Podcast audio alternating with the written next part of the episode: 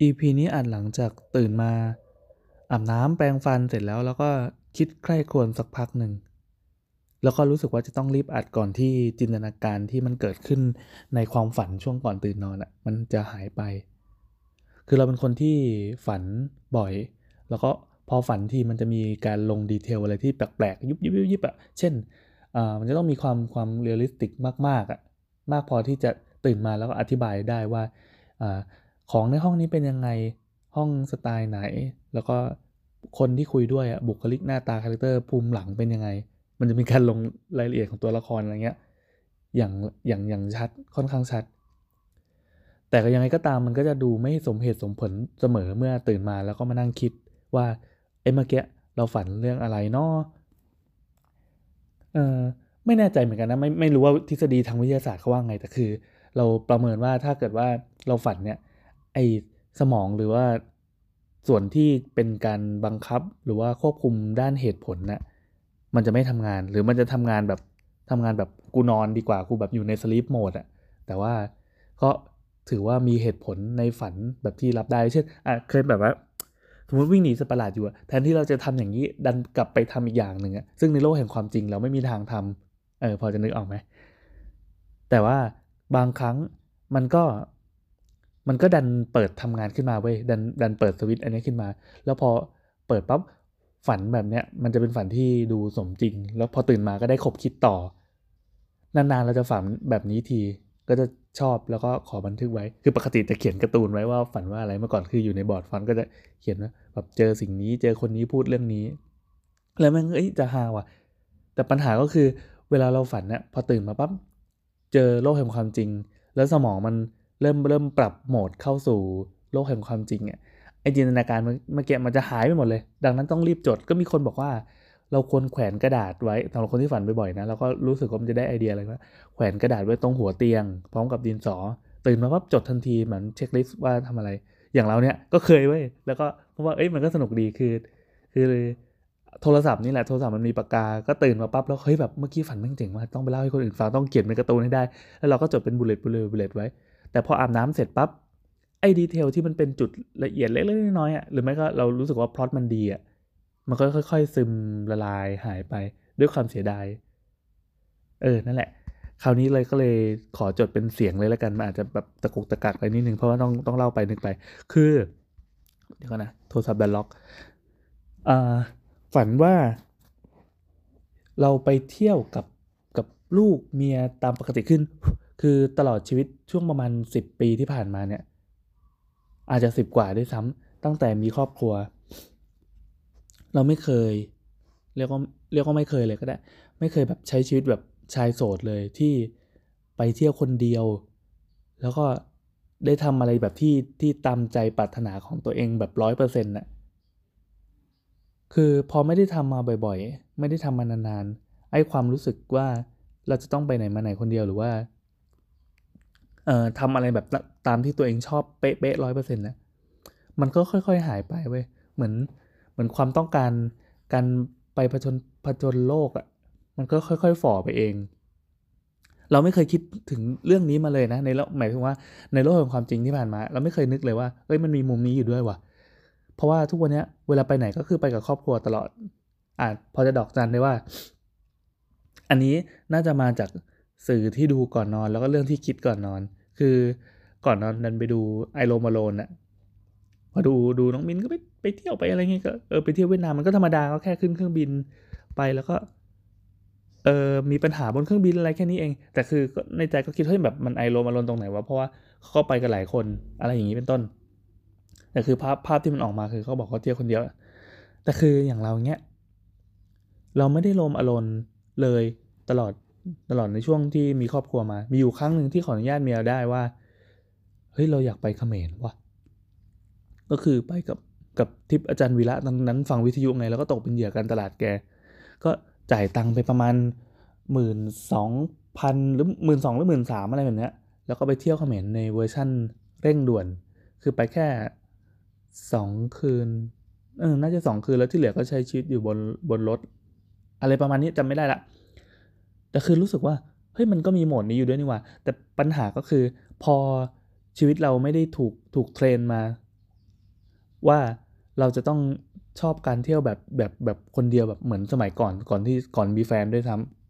ำไอความรู้สึกว่ามันสนุกอะมันก็เลยหายไป แล้วพอไปปั๊บมันมันก็เคว้งเคว้งอะแล้วก็มีสมุดบันทึกเล่มหนึ่งเป็นเพื่อนเฉยๆไอ้นี่เราเล่าเรื่องความฝันเมื่อคืนไปหรือยังยังอะยังก็คือเล่าเลย เเราไปในสักที่หนึ่งอาจจะไปเที่ยวเที่ยวเวอร์ชันครอบครัวนั่นแหละก็คือไปที่พักคือเมียจะเป็นคนที่ชอบไปไปจองรีสอร์ทหรือว่าสถานที่เที่ยวหลังๆ เราจะเป็นคนจองเอง เพราะว่าแบบเป็นคนที่ชอบศึกษาข้อมูลตามตามตามเว็บเที่ยวหรือว่าไอแหล่ง Agoda ไปอ่านรีวิวรีวิวอะไรเงี้ยแล้วเวลาเราเลือกที่พักเองมันจะเป๊ะมันจะได้ออกมาตามที่จินตนาการไปเป๊ะ ส่วนถ้าวันไหนที่เมียเลือกก็จะแบบบางทีก็พลาดบางทีก็อะไรบ้างเออ ก็ไม่ว่ากัน แต่ก็ทำให้รู้ว่าหลังๆอะถ้าไปเที่ยวโดยโดยให้เราเป็นคนหลีดอะอย่างเงี้ยจะได้ที่ที่ที่ดีชัวเออเราไปเที่ยวกันที่ไหนสักที่หนึ่งแล้วตอนนั้นมันเป็นตอนกลางคืนอ่าแล้วกำลังจะเป็นขากลับแล้วก็เดินมาเพื่อเพื่อมาเปลี่ยนเสื้อผ้าอาจจะไปเล่นน้ำหรืออะไรเงี้ยแล้วมันมีมันมีห้องน้ำที่เป็นห้องน้ำรวมๆอยู่ ก็เข้ามาปั๊บก็อาลูกก็เข้าไป ลูกสองคนก็เข้าไปไปเปลี่ยนเสื้อผ้าอะไรอย่างนี้รอ แล้วอยู่ดีๆ เหมือนเหมือนไปกับเพื่อนอีกคนหนึ่งด้วย เพื่อนก็จะบอกว่า เออ แบบเราไปจุดจุดกันไหมแต่คือคือมันไปได้แค่แม่ลูก เราก็คือคิดในใจแต่ไม่ได้พูดออกมาว่าอ้าวแล้วกูล่ะก็คือเราจะต้องอยู่ที่บ้าน ก็อยู่บ้านไปเรื่อยๆสามสี่วันอะไรเงี้ยอ้าวแล้วยังไงวะแล้วเราจะต้องไปไหนวะเราก็เลยลองเอ่ยขึ้นมา อันนี้คือเอ่ยในฝัน ว่า เอ้ยงั้นเราก็แยกไปเที่ยวก็ได้สักที่หนึ่ง แต่คือการไปเที่ยวที่ว่าเนี่ยมันต้องเกิดขึ้นพรุ่งนี้แล้ว ก็คือในเหตุในเหตุการณ์ตอนในฝันมันประมาณค่ำๆหรืออะไรสักอย่างคือจำจำสภาพไม่ได้เนี่ยเห็นไหมพอผ่านเวลาปั๊บมันจะลืมละรู้สึกว่าพรุ่งนี้จะต้องออกเดินทางแล้ว แต่คือไม่มีแผนอะไรใด ๆ ในหัวเลย เพราะไม่ได้ไม่ได้วางแผนแล้วก็ไม่รู้มาก่อนว่า เดี๋ยวลูกเมียจะต้องไปเที่ยวกับเพื่อนอ้าวแล้วทีนี้จะต้องยังไงดีล่ะ แต่ที่แน่คือมันจะมีการวางแผนรูปๆกันมาในหัวเนี่ยอย่างที่บอกว่าเวลาฝันปกติ เราจะไม่มีต่อมเหตุผล จะไม่มีโหมดแบบเฮ้ยเราคิดอะไรแล้วก็พูดกับตัวเองในหัว แล้วค่อยพูดพูดด้วยปากออกไป เพราะว่าเวลาฝันมันจะเป็นโหมดจินตนาการมากกว่า แต่คราวนี้ต่างออกไป คือเราก็คิดที่คิดวางแผนวางแผนว่าจะต้องไปเที่ยวไหนดี เริ่มแรกก็คือยังไงก็ตามพรุ่งนี้เช้า อาจจะเป็นเช้ามืดหรืออะไรอย่างนี้ก็ตาม จะต้องออกจากบ้าน คือเรามีเวลาเที่ยว คือคือเหมือนเมียจะต้องไปประมาณ4ถึง5วัน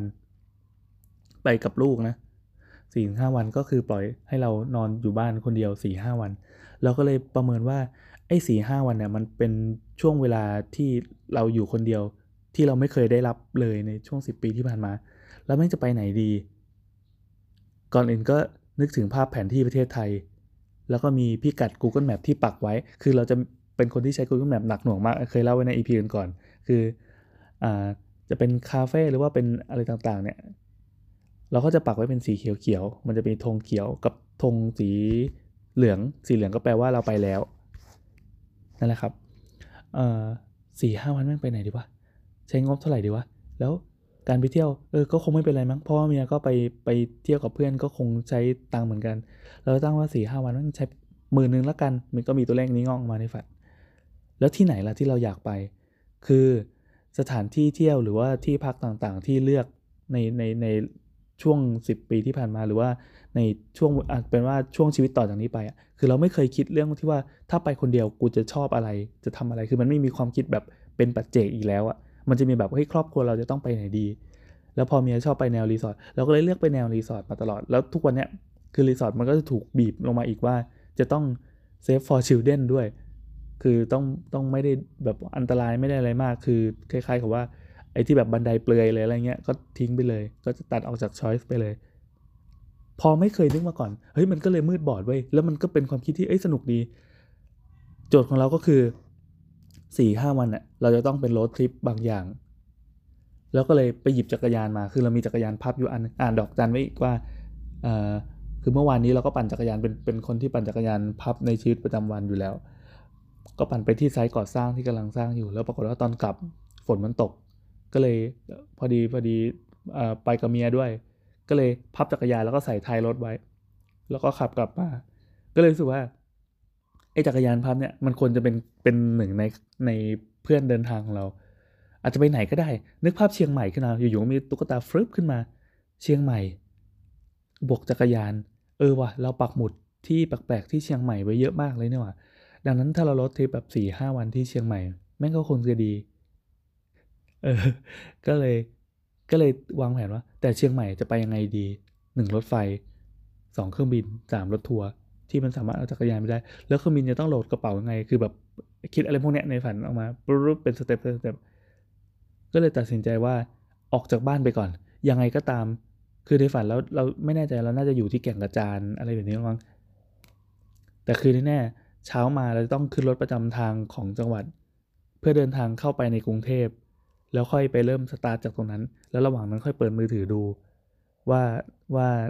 จะต้องวางแผนรถทริปยังไง พอนึกถึงเปิดมือถือดูปั๊บในหัวมันก็จะคิดอีกว่าอ้าวแล้วพอแบงค์เราจะพอหรือเปล่าคือให้เมียไปเลย เพราะว่าเมียบอกว่าจะไปกับเพื่อนนี่อย่างที่บอกว่ามันลง detail เยอะ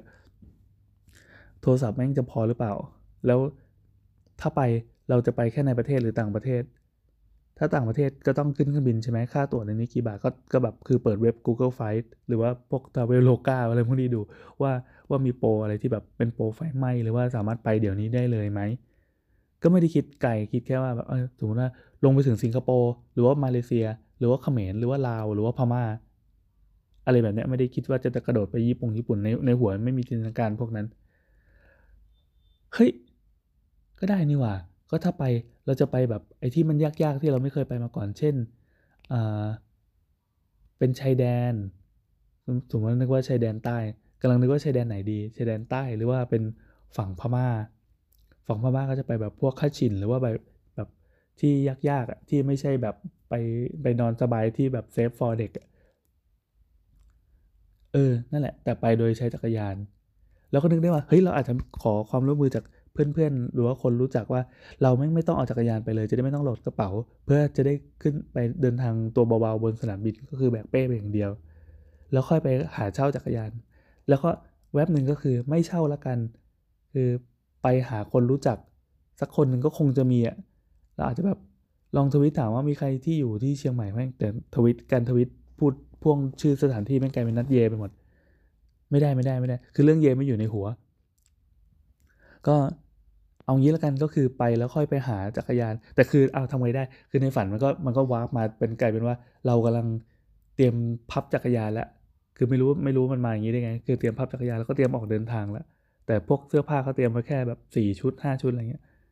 เพราะชีวิตมันต้องการแค่นั้นจริงๆไม่ได้นึกถึงถึงว่าเราจะต้องเอางานไปเคลียร์ต้องอะไรด้วยนะเออว่าก็ตัดเหตุผลไม่พอสมควร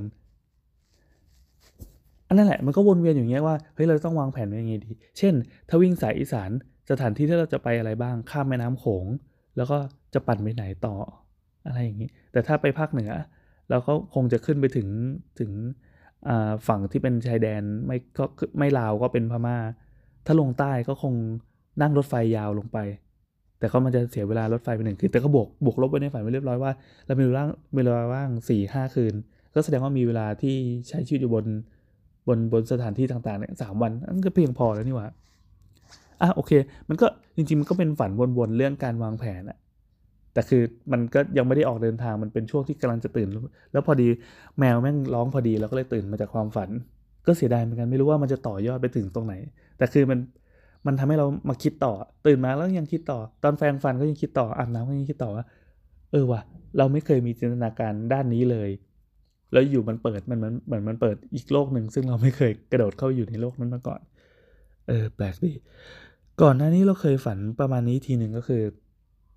ฝันประมาณนี้หมายความว่าฝันที่เอามาคิดต่อได้ จริงๆมันก็มีหลายครั้ง แต่ครั้งที่มีการสำลิดผลมากที่สุดก็คือการออกแบบโลโก้ มันจะมีอยู่ช่วงหนึ่งที่เราต้องออกแบบโลโก้ของอะไรสักอย่างอาจจะเป็นแบรนด์หรือเป็นอะไรเงี้ย ทุกวันนี้ก็ยังออกแบบอยู่นะ ก็พอ ฝันปั๊บแล้วมันมันดันไปต่อยอดไอ้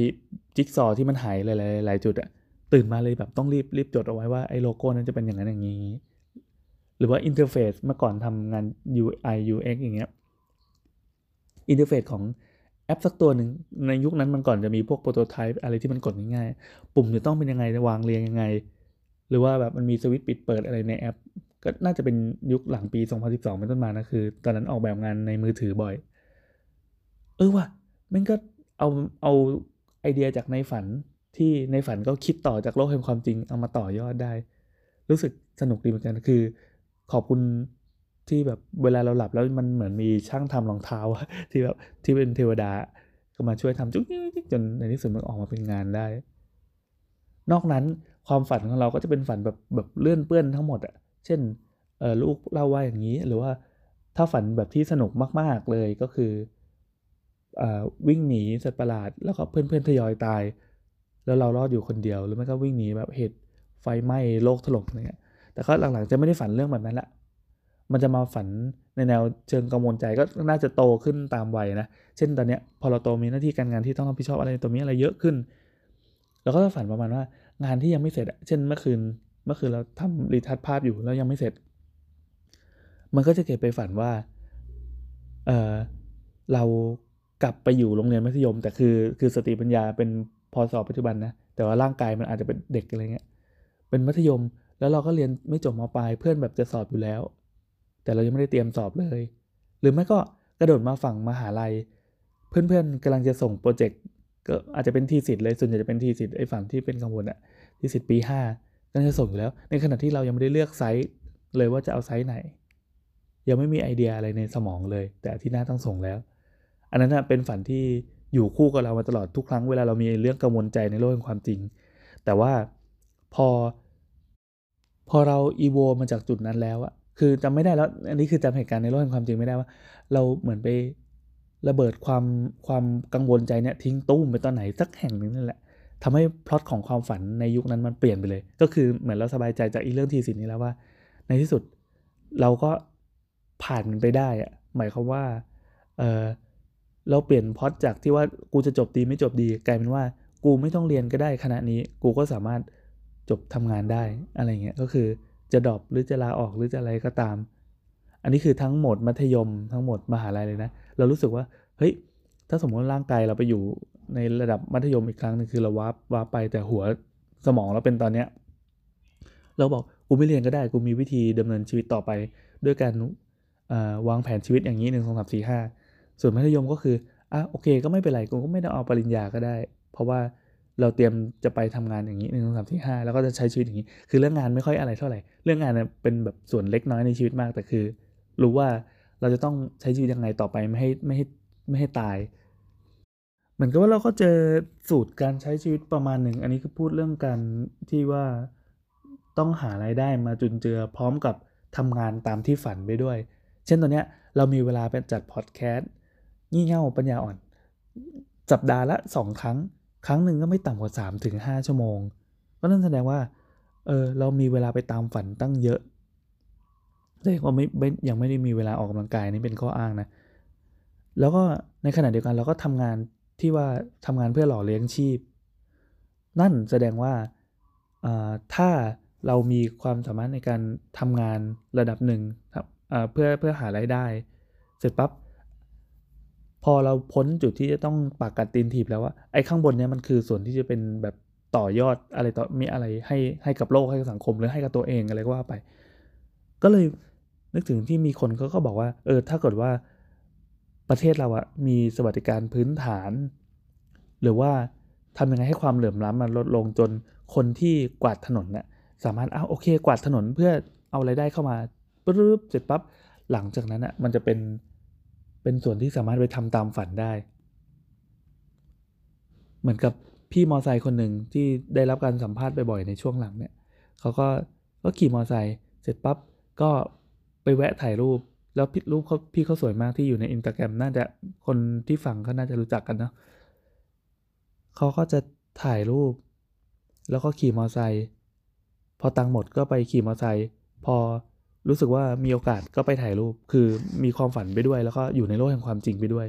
ดังนั้นมันจะไม่ใช่สูตรที่ว่าถ้าเราทำงานที่เรารัก แล้วเราจะรู้สึกว่าเหมือนไม่ได้ทำงาน อันนี้มันก็จะเป็นหนึ่งลัทธิ แต่ไอ้ลัทธิเนี้ยก็คือทำยังไงก็ได้ คือคือทำงานเพื่อให้หล่อเลี้ยงตัวเอง เสร็จปับ๊บพอพ้นจากระยะปักกัดตีนถีบไปเนี่ย มันจะเป็นระยะที่พ้นน้ำขึ้นมาหายใจสะดวก หัวก็จะมีความคิดสร้างสรรค์ สามารถไป สร้างสรรค์สังคมไปต่อยอดไปอะไรอย่างเงี้ยได้เออมันก็จะไม่ได้มองแค่ระดับปัจเจกมันมองว่าเออเหมือนโลกเราก็จะมีศิลปะ โลกเราก็จะมีความเอ่อทุ่งลาเวนเดอร์อยู่มากมาย ให้เราได้ค้นหา เอออยู่เว้นไกลเป็นประเทศได้ไงวะเออนั่นแหละแต่ก็จะบอกว่า ถ้ามีความฝันอะไรอีก ที่มันรู้สึกว่าฝันแล้วสนุกได้เอามาขบมาคิดต่อเดี๋ยวจะมาเล่าให้ฟัง ตอนนี้ก็อ่านมา 20 นาที น่าจะเป็นตอนที่ยาวที่สุดตอนหนึ่ง เออจนความฝันเมื่อคืนเริ่มจะหายไปแล้ว เดี๋ยวถ้าเมียกลับมาก็จะไปเล่าให้ฟัง